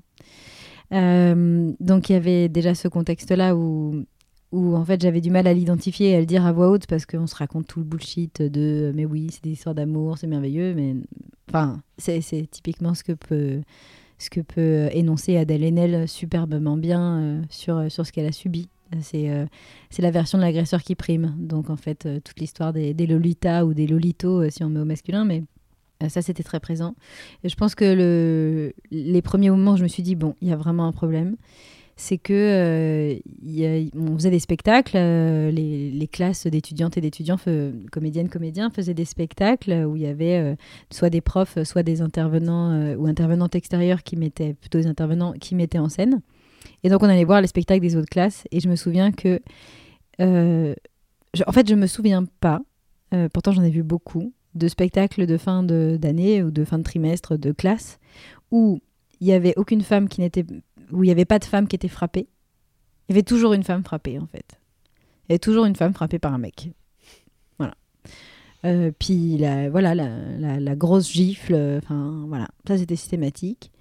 Euh, pratiquement toujours, si ce n'est toujours, il euh, y avait des femmes qui jouaient des femmes en prostitution. Ça c'était vraiment, voilà. Et il y avait des violences sexuelles sur scène. Donc on, à l'époque, je pouvais dire simulées sur scène, mais en fait non. Euh, encore une fois, ce sont nos vrais corps, donc en fait on les subit pour de vrai, les violences sexuelles. Et c'est pas parce que c'est du théâtre et du cinéma que le droit du travail doit pas, doit pas s'appliquer et que les plateaux de théâtre et de cinéma doivent être des zones de non-droit.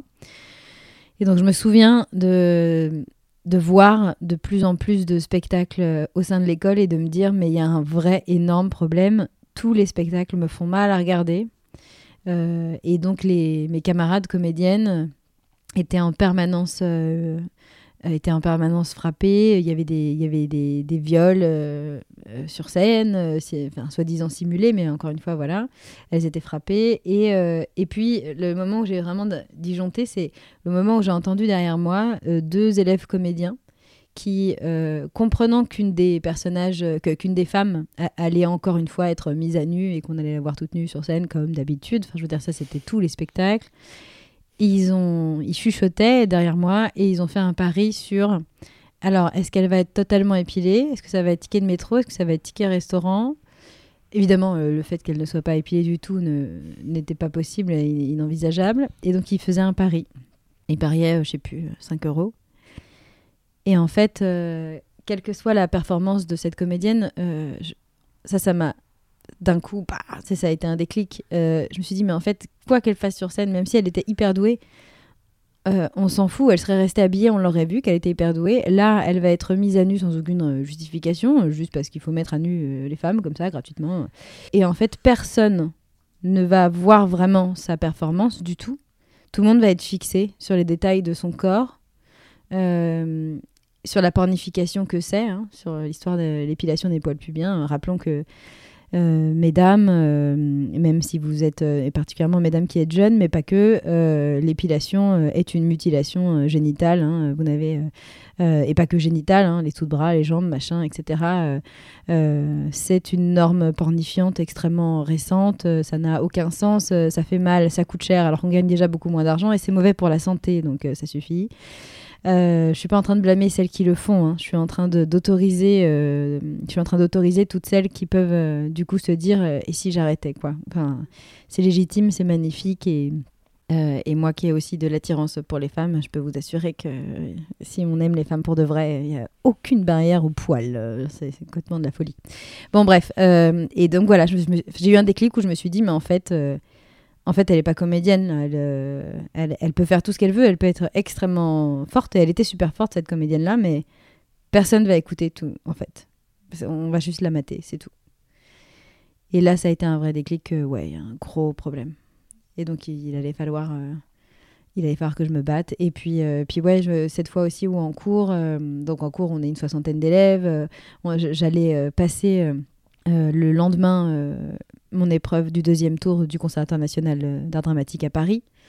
Euh, concours extrêmement injuste, hein, puisque en fait, euh, par rapport au, au nombre de, de participantes et de participants au concours, euh, les femmes ont, ont, enfin, les hommes ont environ douze fois plus de chances de l'avoir que les femmes, puisqu'à la fin, ils font la parité, hein, toute l'arnaque de la parité. Euh, et, et ça, ça n'est jamais dit et on fait croire que tout le monde a le même mérite, alors que pas du tout, euh, ils ont juste besoin d'apprendre leur texte, hein. En gros, je schématise, mais comme il y en a beaucoup qui sont... Euh, comme il y a très très, très, très peu euh, de, d'étudiants comédiens par rapport aux étudiantes comédiennes, euh, bah, ils, ont pas, ils ont beaucoup moins besoin de travailler, et cetera. Donc ils sont beaucoup moins bons, hein, officiellement, objectivement. Puis comme on est beaucoup plus nombreuses, on est beaucoup plus de bonnes comédiennes. Donc s'il n'y avait pas l'arnaque de la parité, il n'y aurait que des femmes au conservatoire, en fait, euh, pratiquement. Et ce serait très bien comme ça. Euh, donc voilà, et j'allais passer ça, et le prof pouvait pas me blairer. Euh, mais visiblement, il détestait toutes les petites femmes aux cheveux bouclés. Euh, ça, c'était un truc qu'on savait. Et, euh, et donc, il m'a... je jouais Desdemona, hein, encore une fois, une victime, comme d'habitude. Et, euh, et donc, il m'a, il m'a dit bah, joue la nue pour voir, tu vas voir, ça va faire dif- une différence. Je dis bah, effectivement, ça va faire une différence. Euh, je suis complètement traumatisée. Et en fait, il, il m'a insultée, euh, il m'a traitée de salope euh, devant toute la classe. Et donc, j'ai été me plaindre à la direction. Et euh, il est arrivé dans le bureau. Et euh, il m'a fait un bisou sur la joue. Le gars, on n'était absolument pas proches, évidemment. Hein. On n'avait jamais eu, une, ne serait-ce qu'une conversation humaine. Euh... Enfin, je veux dire, pff, pas du tout. Il, donc, il m'a fait un bisou devant la direction. Et puis, la direction m'a dit, bah, tu vois, c'est, c'est bon, c'est fini. Et voilà. Donc, ça, c'était l'histoire. Donc là, c'est pareil. Je me suis dit, OK, il va falloir vraiment que, que je m'en aille de tout ça et que je, fasse ma... que je fasse vraiment mon métier, c'est-à-dire un métier de savoir-faire, où on joue des personnages, on joue des émotions, on passe des messages, mais on ne souffre pas. Sur scène, on n'est pas torturé. Euh... Euh, voilà. Et aussi la fois aussi un, ou un, un réalisateur qui nous faisait un, un stage de jeu devant la caméra. Euh, lui, il était euh, soi-disant adepte de la technique de l'acteur studio, donc qui est une grosse arnaque euh, qui consiste à dire que tu ne peux pas jouer quelque chose que tu n'as pas vécu. Nous, je, très jeunes comédiennes, n'étant amenées à jouer que des femmes en prostitution, je te laisse faire euh, la suite du raisonnement. Donc c'est vraiment, euh, c'est pratiquement les proxénètes ceux qui disent ça en fait, euh, en vrai. Et, euh, et là, il y avait une femme qui était devant la caméra qui devait pleurer, euh, qui n'y arrivait pas. Et donc il l'a torturée en fait pour lui demander mais qu'est-ce qui te fait du mal dans la vie, machin. Il se trouve qu'elle avait perdu euh, une grand-mère ou je sais plus. Et donc elle s'écroule devant la caméra. Et là il lui dit vas-y dis ton texte maintenant, c'est ça. Enfin je veux dire, elle n'était pas en train de jouer, elle était en train de souffrir. Et c'était pas du savoir-faire de comédienne, c'était de la douleur. Euh, ça n'est pas censé intéresser le public, ça c'est du voyeurisme, enfin je veux dire c'est et c'est de toute façon pas notre métier quoi, enfin et euh, donc ça ça m'avait beaucoup choquée. Et lui typiquement il m'avait dit euh, j'avais une scène encore euh, encore un personnage de victime de violence parce que on joue que ça quand on est des femmes et euh, et il m'avait dit en fait t'as pas été assez baisée pour jouer ça.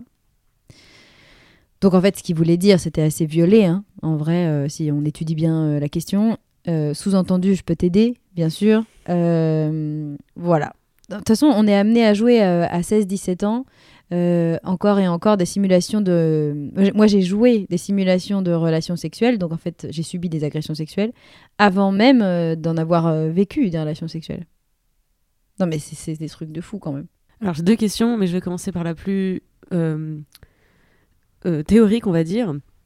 Qu'est-ce que tu réponds à ceux qui te disent « Mais le but du théâtre, euh, c'est, dans sa fonction cathartique, de mettre en scène... » des violences, des fantasmes, des choses que justement euh, on, ne, on ne veut pas voir dans la société, on les met en scène pour pouvoir s'en, s'en décharger. Par rapport à tout ce que tu racontes, tu vois. Qu'est-ce que je réponds ? Ouais. Voilà, je fais un bruit de paix euh, du mieux que je peux parce que je sais pas bien faire les bruits de paix. Si je savais roter sur commande comme ma copine Marie Laguerre, je, je ferais ça, je roterais sur commande. Mais euh, non, non, euh, voilà, euh, effusion d'air. Euh, En fait, euh, c'est, c'est, du, c'est du bullshit monumental. Euh, on ne dénonce pas l'oppression en la reproduisant.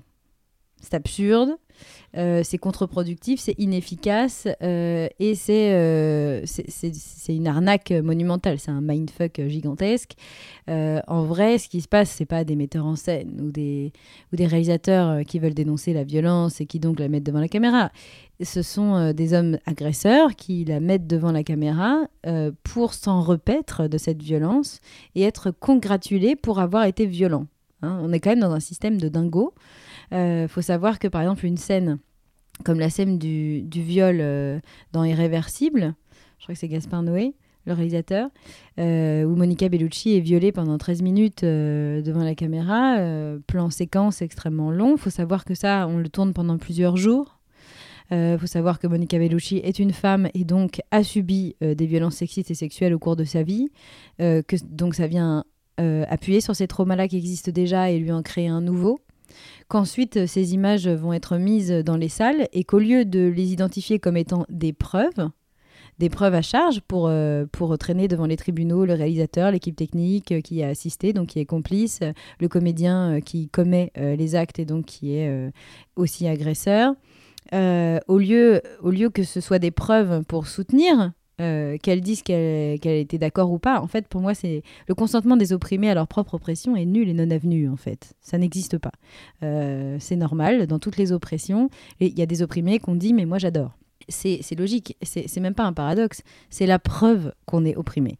Ça, c'est Christine Delphy qui l'explique très bien, notamment dans son article « Nos amis et nous », un article de soixante-dix, Amis I S, où elle explique que c'est, que, voilà, que c'est pas un paradoxe, que c'est la preuve qu'on est colonisé par le système euh, agresseur.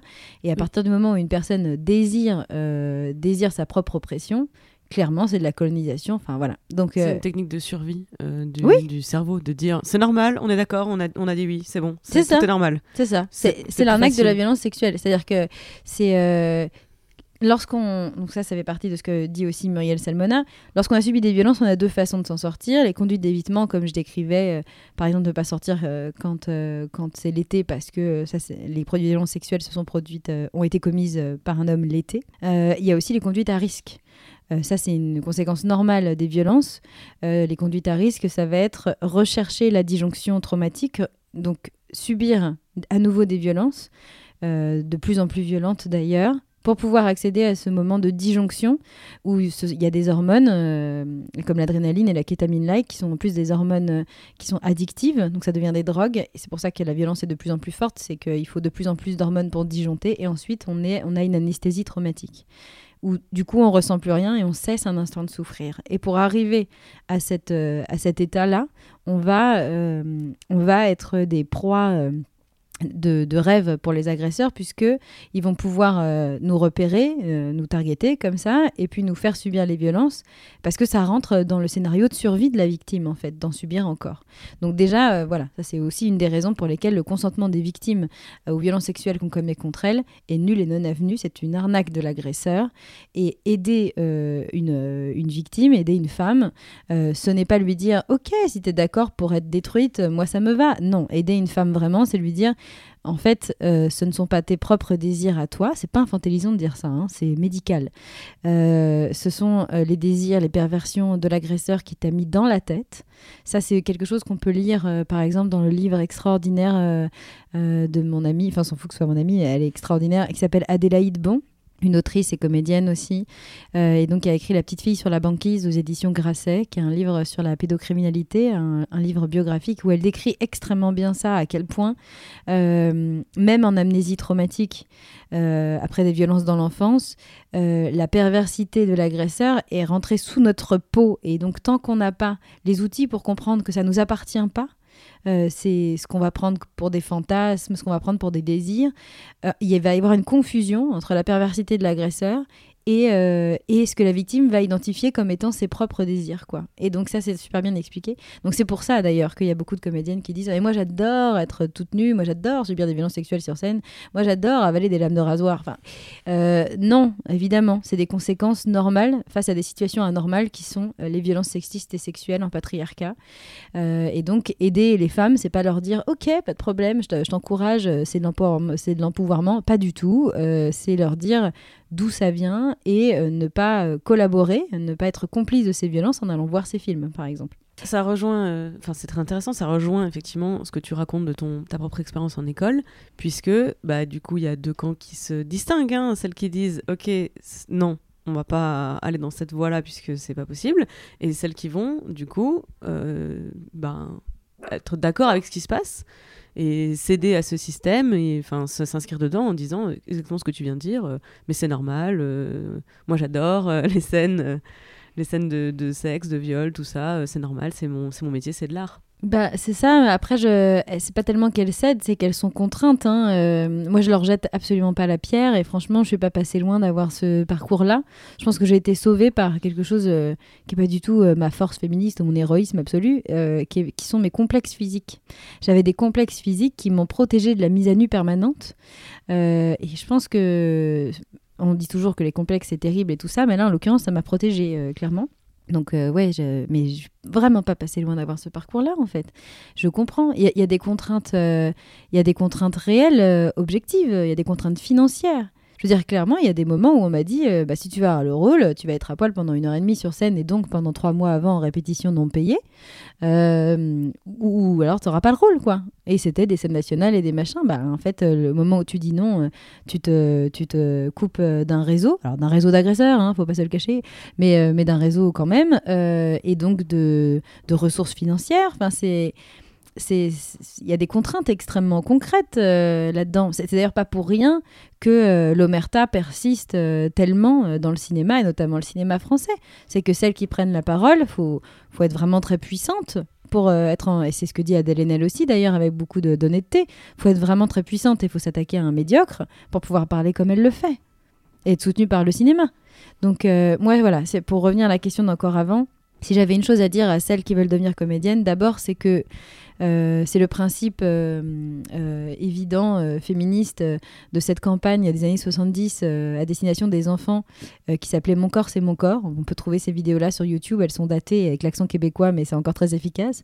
Euh, quand ça vous fait non, c'est non. Faites-vous confiance. Quand on vous demande des trucs bizarres, et cetera, les, le plateau euh, et euh, les plateaux de théâtre et de cinéma ne doivent plus être des zones de non-droit. Ça n'est pas normal. Le droit du travail doit, doit s'appliquer. Ça n'est pas vrai qu'on ne peut faire de l'art euh, qu'en reproduisant les violences. D'ailleurs, si on réfléchit bien, les Tarantino, les machins, lorsqu'il s'agit de couper des bras, je sais pas, quand on imagine les scènes de Kill Bill avec le sang qui gicle partout, là, ils font des effets spéciaux. Lorsqu'il s'agit de faire subir aux actrices pour de vrai des violences sexuelles, soudain, on n'a plus d'effets spéciaux déjà. Ça, on a remarqué. Et puis surtout, on peut faire comprendre un milliard de choses avec euh, énormément de respect. On peut faire comprendre, euh, euh, comme le fait euh, par exemple Céline Sciamma euh, dans son dernier film, euh, qu'il y a beaucoup de désir, beaucoup d'attirance et des relations sexuelles absolument épanouissantes entre deux femmes, sans forcément les montrer en fait. Donc sans forcément les faire subir aux comédiennes qui, elles, sont pas dans un état désirant et ont euh, en fait euh, rempli un contrat. Donc là, il y a une forme de contrainte. On peut en fait faire de... Et justement, c'est plus intéressant et c'est plus recherché d'aller chercher de nouvelles façons de faire de l'art qui ne soit pas patriarcal avec ce male gaze insupportable euh, qui nous fait euh, plaquer de la pornographie partout sur nous, sur ne, nos corps de femmes. Euh, et on est notre corps, donc sur nous les femmes. Euh, donc ça, c'est super important. Quand ça vous fait non, c'est non. Euh, le... À chaque fois, vous vous direz, ah là là, je suis, je suis en train de tomber amoureuse de mon metteur en scène ou de mon prof. Warning, euh, c'est normal d'être sous emprise, hein, c'est... C'est la relation euh, qu'on peut, qu'on peut avoir avec des thérapeutes euh, agresseurs, par exemple. Euh, les thérapeutes, ils vont être en, en capacité euh, de... Enfin, ça va être des, des prédateurs de choix euh, lorsque ce sont des agresseurs parce qu'il euh, y, y a un rapport inégalitaire à la base qui permet l'emprise d'autant plus. Bon, là, ça va être comme ça. Et puis, euh, vous pouvez avoir des carrières euh, euh, passionnantes en prenant d'autres chemins que ceux qu'on vous présente comme les chemins obligés. Vous pouvez, en fait. C'est possible, et c'est notamment possible grâce au féminisme, grâce aux causes qu'on doit défendre aujourd'hui, que ce soit l'écologie, que ce soit l'antiracisme. C'est possible de faire de l'art autrement, puis du vrai, du coup, euh, qui fasse de mal à personne et qui fasse avancer les choses. Euh, ça va juste être des chemins de traverse à créer, mais vous allez trouver des réseaux tellement plus forts, et tellement plus sorores, et tellement plus magnifiques que les réseaux traditionnels patriarcaux. Et euh, vraiment, il y a... Ce sont des métiers vraiment magnifiques à partir du moment où on les fait sans souffrir. Si vous souffrez, c'est qu'il y a un problème. Merci beaucoup pour tout ça. Ça, j'aurais beaucoup aimé qu'on me le dise. Je pense que ça m'aurait protégée de plein de choses. Est-ce que tu as eu des mentors, des modèles, de l'aide pour euh, changer, enfin sortir de ta situation ? euh, Quand j'étais encore en école et après, ouais. j'a- j'avais des modèles qui m'aidaient. Notamment, depuis que j'étais petite fille, j'avais Muriel Robin. Euh, j'ai failli lui dire plusieurs fois, c'est, c'est une femme que j'arrête pas de frôler et ça, c'est hyper frustrant. Euh, il y a un moment donné où euh, on était ensemble à, à l'Assemblée nationale, elle est partie vraiment euh, à la seconde d'après, d'avant que je joue euh, mon texte où j'avais plein de private jokes pour elle.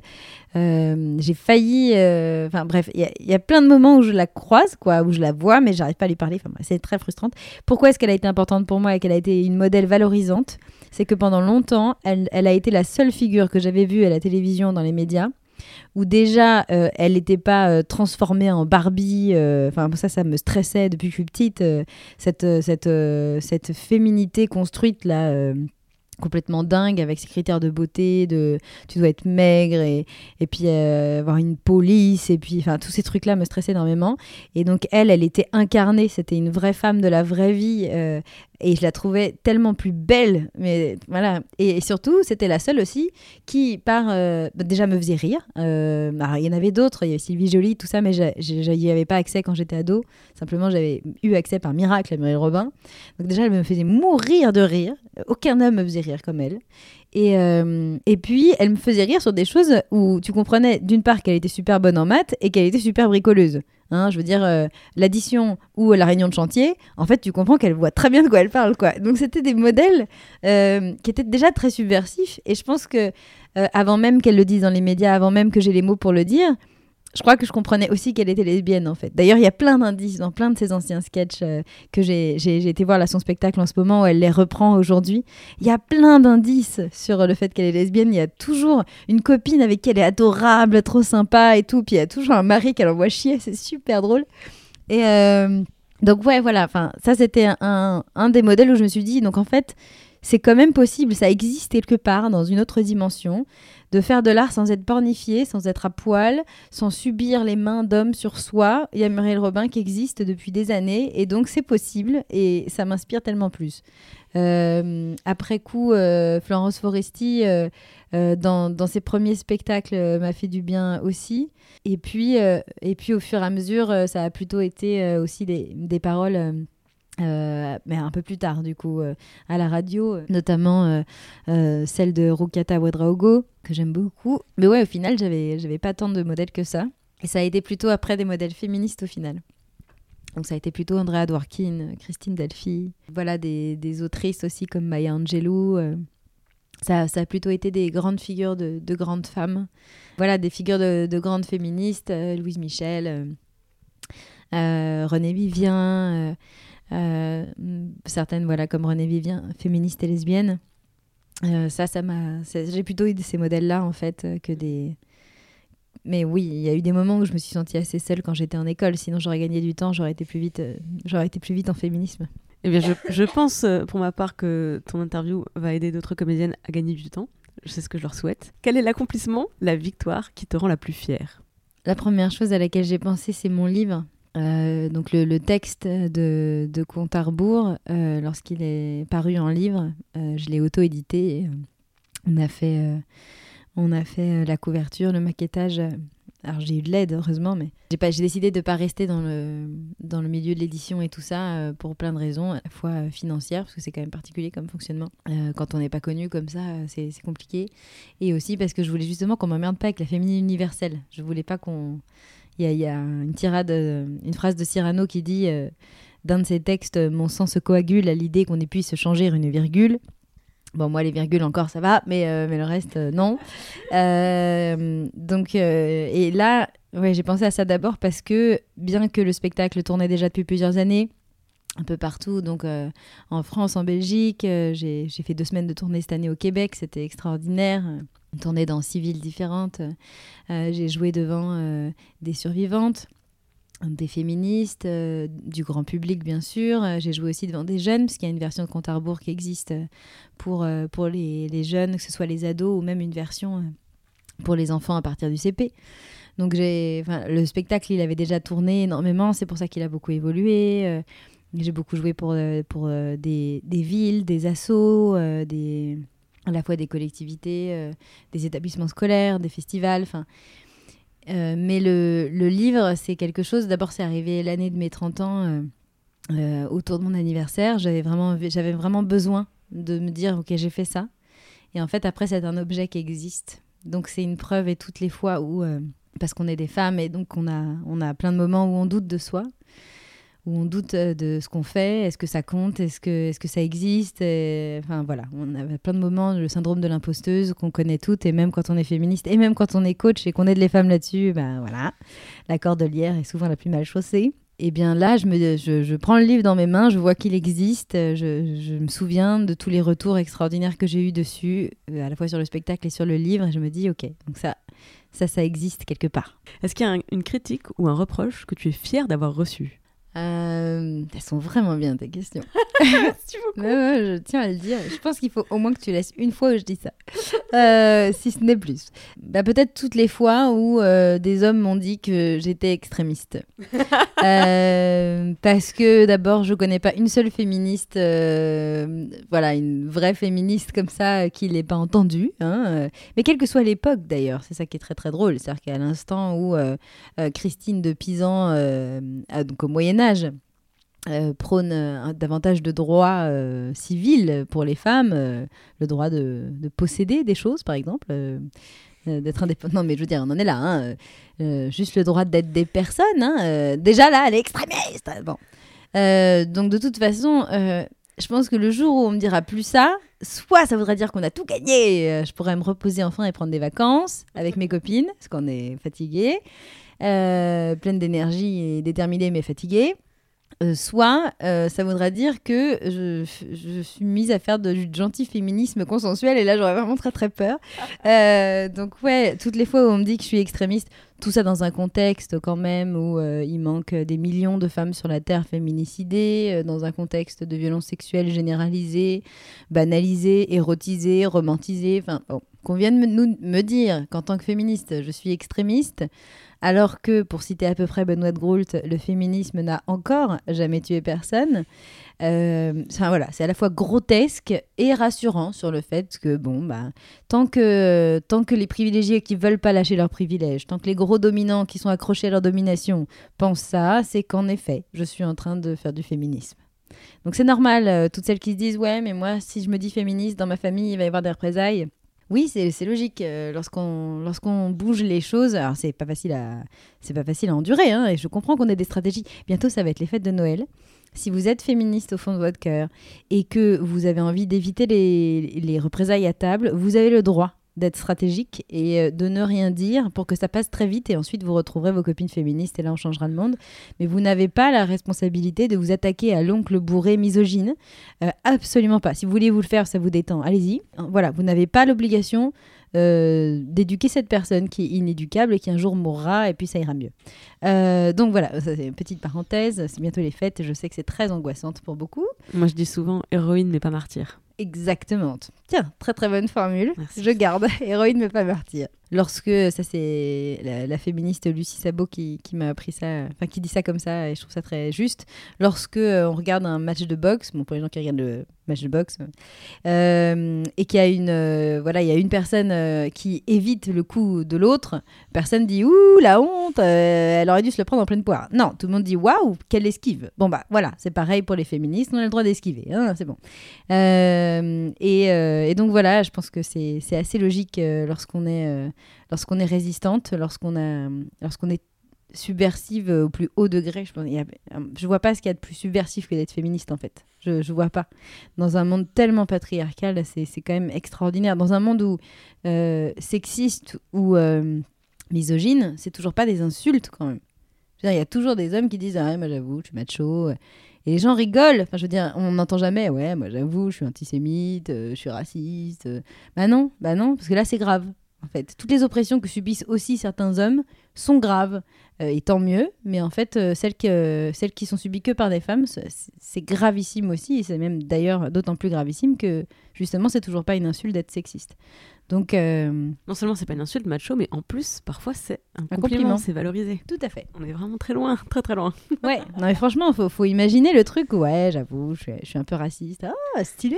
Non mais, c'est grave quoi, c'est gravissime. Alors, bien sûr qu'il y a encore du racisme à fond, mais au moins, on a réussi à se dire... Non, dans la société, grosso modo, euh, ça n'est pas bien pensant de dire ça, alors que euh, macho, toujours. Donc ça, ça prouve effectivement le chemin qu'on a encore à faire spécifiquement sur le combat des femmes. Et, et voilà. Et tant que ça dérange euh, les gros dominants, ce que je fais, c'est que je suis sur la bonne route. Merci beaucoup, Tiphaine, c'était génial.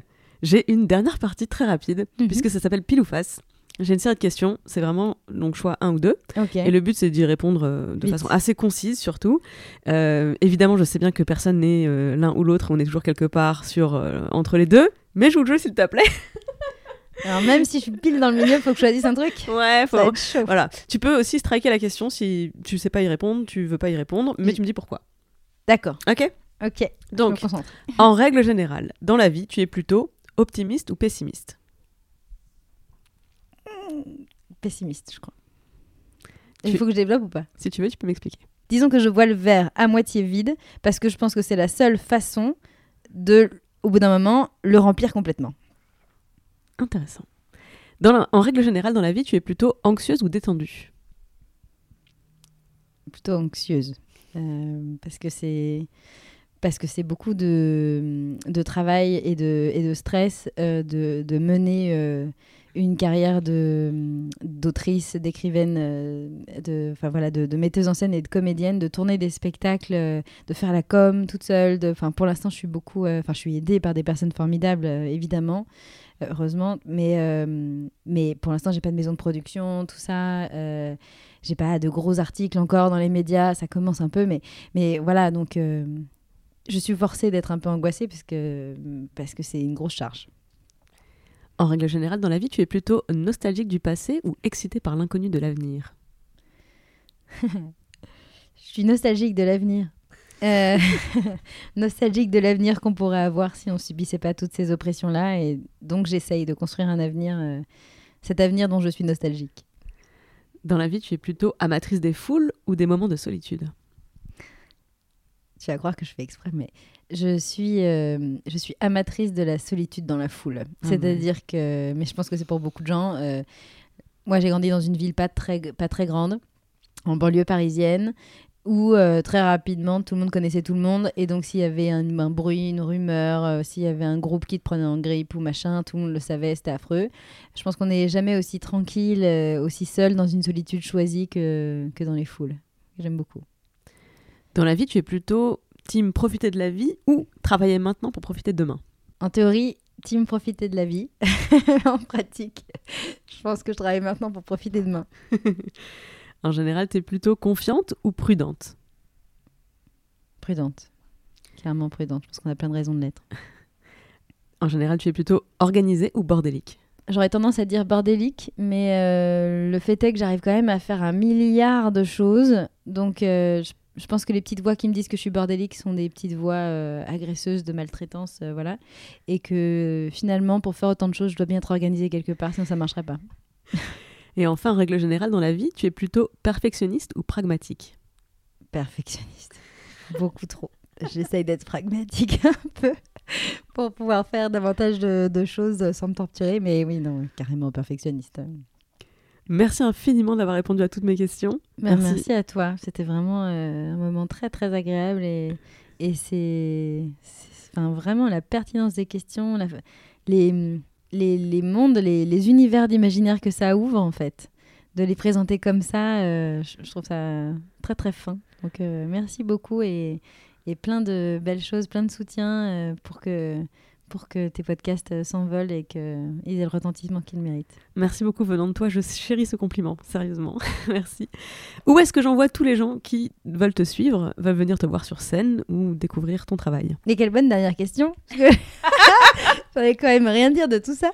Alors, déjà, on peut commander le livre sur Internet, Contes à rebours.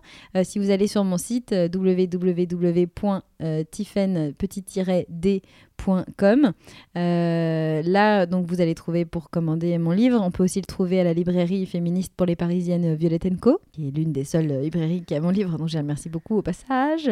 Euh, donc ça, ça va très bien sous le sapin. Euh, et euh, bon, c'est pas le mieux pour éviter les pour éviter les discussions en famille. Mais en même temps, si vous les, si vous la, l'offrez à Noël, il y a des chances que les gens ne le lisent pas instantanément, et donc vous pouvez éviter la discussion. euh, voilà. Et sinon, bah, les spectacles sont toujours en tournée, donc j'en ai trois. J'ai La péril mortelle et Contes à rebours euh, dont on a parlé, que j'ai écrit. Et puis j'ai un spectacle qui s'appelle Opinion d'une femme sur les femmes, d'une autrice du matrimoine qui s'appelle Fanny Raoul, qui était une penseuse, euh, une philosophesse et une euh, et une journaliste politique de son temps, qu'on devrait connaître, qui devrait être panthéonisée, tout ça, tout ça, comme tellement d'autres femmes, et donc qui a écrit en mille huit cent un ce manifeste génial qu'aurait pu être écrit la semaine dernière, ce qui est à la fois euh, émouvante euh, et dramatique, puisqu'elle demande des choses qu'on n'a toujours pas, et cetera. Euh, et donc voilà, ça, ça, c'est mon troisième spectacle, et pour suivre les dates, bah, vous pouvez aller sur mon site, ou surtout me suivre sur les réseaux sociaux, euh, si vous tapez Tiphaine D, euh, donc juste un D, sans point, en fait c'est un... C'est un statement, je ne sais plus le nom en français, euh, politique, exactement comme le X de Malcolm X. C'est-à-dire que Malcolm X ne voulait pas porter euh, le nom de, des maîtres blancs qui avaient esclavagisé ses ancêtres. Et donc, il est parti en Afrique pour chercher le nom de ses pères. Hein. Il ne s'agissait pas de chercher le nom de ses mères. Par ailleurs, Malcolm X était un, un agresseur, maintenant on le sait, mais enfin, de femmes, bref. Euh, mais en tout cas, voilà, euh, là-dessus, euh, je trouvais ça très intéressant. Et donc, moi, c'est pareil, ce n'est c'est pas, un, c'est pas une première lettre avant quelque chose. C'est, j'ai, j'ai pris le dé parce que si je m'étais appelée Tiphaine X, euh, hein, comme euh, les agresseurs ont tout salopé, y compris les lettres de l'alphabet, Euh, quand même ils ont vraiment tout pornifié, je veux dire, bon, je pouvais pas m'appeler Tiphaine X, on est d'accord, on pouvait euh, pas googler Tiphaine X, non, donc j'ai choisi le D, ça tombe bien, ça se fait comme Dworkin et Delphi, euh, donc c'est, c'est très bien, donc voilà, c'est, c'est un, un statement décidément, euh, pour dire que je ne veux pas porter le nom de mes maîtres hommes, je ne veux pas de patronyme, euh, donc si vous tapez Tiffany Day sur Facebook, sur Insta, euh, sur, euh, sur Twitter, euh, c'est plutôt Facebook où je mets les infos, bah, c'est bien parce qu'on va pouvoir se trouver, et puis surtout j'ai une chaîne YouTube où je compte mettre davantage de vidéos dans les mois qui viennent, parce que là j'étais beaucoup sur la tournée, parce que je suis partie un peu partout euh, avec les spectacles, ce qui est extraordinaire mais qui me mobilise énormément, et, euh, et donc euh, voilà, vous pouvez vous abonner à la chaîne YouTube euh, avec plaisir. Merci beaucoup. Merci. Merci, merci beaucoup d'avoir écouté cet épisode jusqu'au bout. Rendez-vous dans les notes du podcast pour retrouver les spectacles de Tiphaine, Contes à rebours, La péril mortelle, Opinion d'une femme sur les femmes. Je vous mets également les liens de son site internet, de ses comptes réseaux sociaux. Soyez nombreux et nombreuses à lui donner beaucoup d'amour et de soutien pour ses projets à venir. Personnellement, je suis devenue fan et j'espère que vous serez nombreux et nombreuses à me suivre sur cette voie. Merci pour votre écoute. Les Impertinentes est l'un des podcasts de la série d'émissions Tuto Conquérir le Monde, dont je suis la rédactrice en chef. Moi, c'est Clémence Bodoc. Vous pourrez retrouver toutes les émissions sur les flux Tuto Conquérir le Monde, les lundis, mercredis et vendredis, sur Activiste chaque mardi, et sur Les Impertinentes, un jeudi sur deux. Vous pouvez interagir via le compte Instagram arobase conquérir point le point monde et par email à tuto conquérir le monde arobase gmail point com. Quant à moi, vous pouvez me retrouver sur Instagram également, c'est at clem underscore bodoc, et dans ma newsletter bit.ly slash clembodoc. Tous les liens seront bien sûr dans les notes du podcast. Je me finance entièrement grâce à la publicité et à votre soutien via Patreon, www.patreon.com slash clembodoc. Merci infiniment pour votre soutien. Merci pour votre écoute, et en route pour la conquête du monde, chaque jeudi avec Les Impertinentes.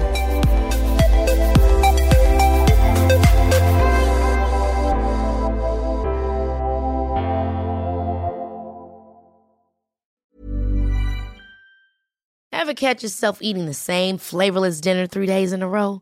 Dreaming of something better? Well, HelloFresh is your guilt-free dream come true, baby. It's me, Keke Palmer. Let's wake up those taste buds with hot, juicy pecan-crusted chicken or garlic butter shrimp scampi. Mm. Hello Fresh. Stop dreaming of all the delicious possibilities and dig in at hello fresh dot com. Let's get this dinner party started.